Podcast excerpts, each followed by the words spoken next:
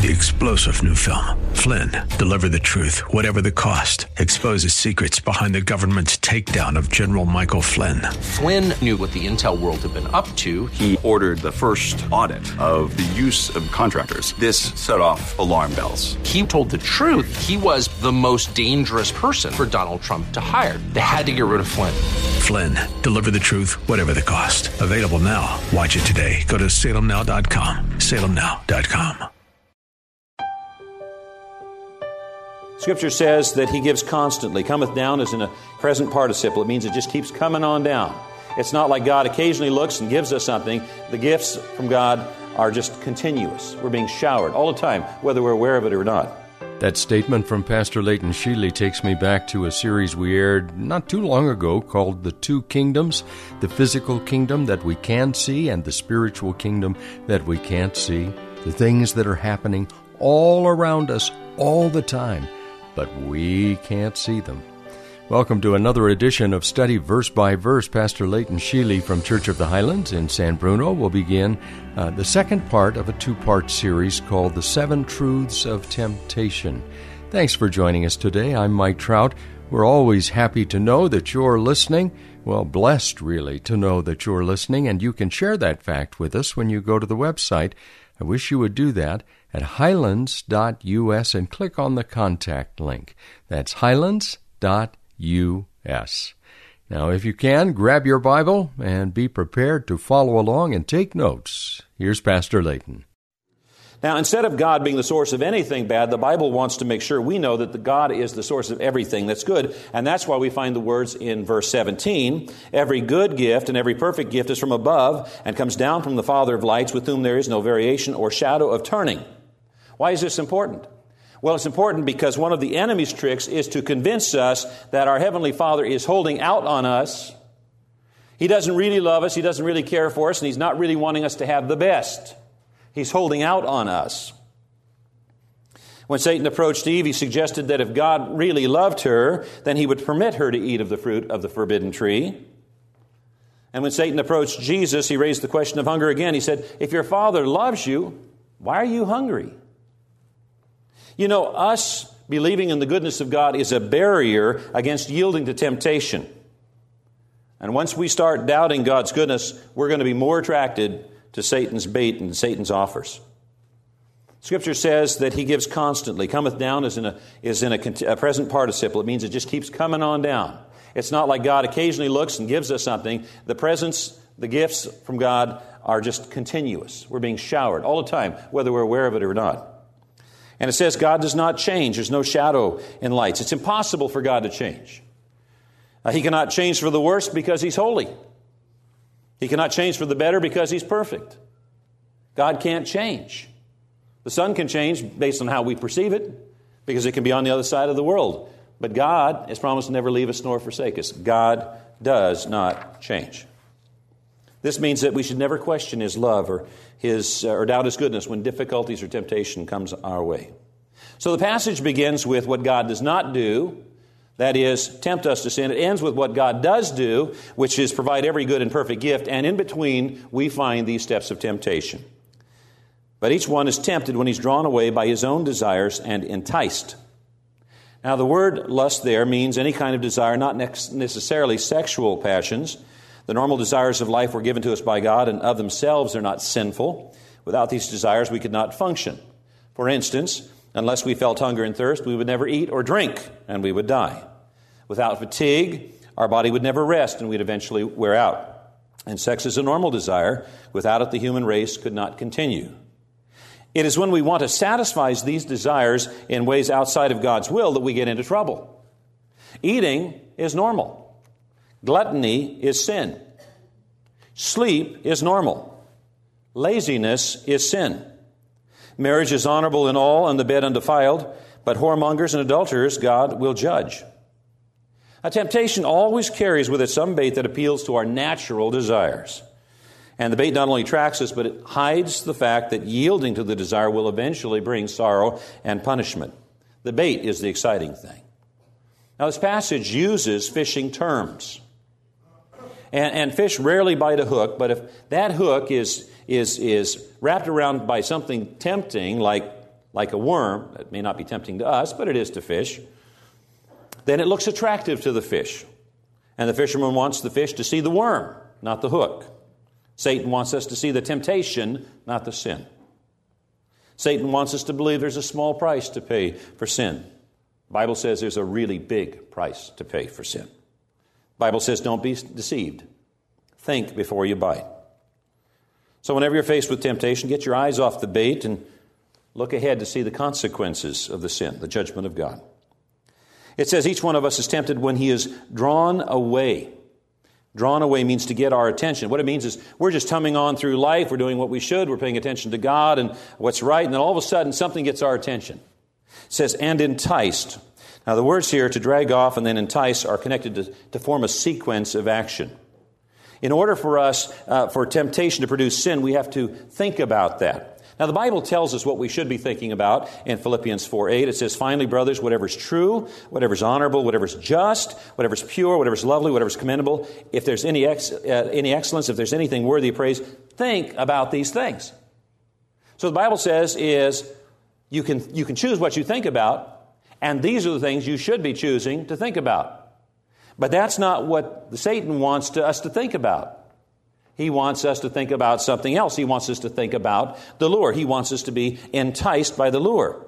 That word enticed comes from a, a root word that means to trap or entrap. And what he wants to do is he wants to trap our thoughts. God gives freedom. Satan wants us trapped. God gives life. Satan wants us dead. Satan's tool to accomplish our death is sin because the wages of sin is death. So the goal of every temptation is to make us sin with the hope of us dying. Verse 15 Then, when desire has conceived, it gives birth to sin, and sin, when it is full grown, brings forth death. Now, in verse 15, we've moved from emotions, desire, and intellect, deception, to a matter of the will, of choice. And James uses a very interesting word here. He says, when lust has conceived. And the word literally means to become pregnant. Conception is the joining together or the union of two, and it's, it's the desire of this old nature uh, that resides in our member joining with the outward temptation that produces uh, sin. So the steps here are very clear. Unchecked lust yields sin, and unconfessed sin brings death. Now, that statement, sin produces death, can be understood in several ways because death is used several ways in the scriptures. The first way it's used is in, is in the uh, case of Adam, who brought upon himself and all of us physical death. Uh, another kind of death that the scriptures talk about is spiritual death which is uh, separates a person from blessing in eternity. And there's another kind of death that the scriptures talk about as well. In 1 Timothy 5 6, we read that a believing widow who lives in pleasure, not living for God, but living for her own pleasure, is dead while she lives. This means that she's wasting her life and utterly failing to fulfill the purpose for which God has saved her. So, to be out of fellowship with God, to be out of the purpose of God for a Christian, is a form of living death. Now, the word death primarily means separation. When we die, our spirit is separated from our flesh. So, when sin occurs, we are separated, separated from God. There are seven steps of temptation to look, to lust, to be enticed, to chase, that moment of conception, the birth, the growth of sin. What, what happens when we grow or our children grow? When our children grow, they get stronger and stronger. If we don't kill sin, it's going to grow stronger and stronger in our lives. And if it grows strong enough, it will eventually lead to death. Now, the path of temptation here follows these steps.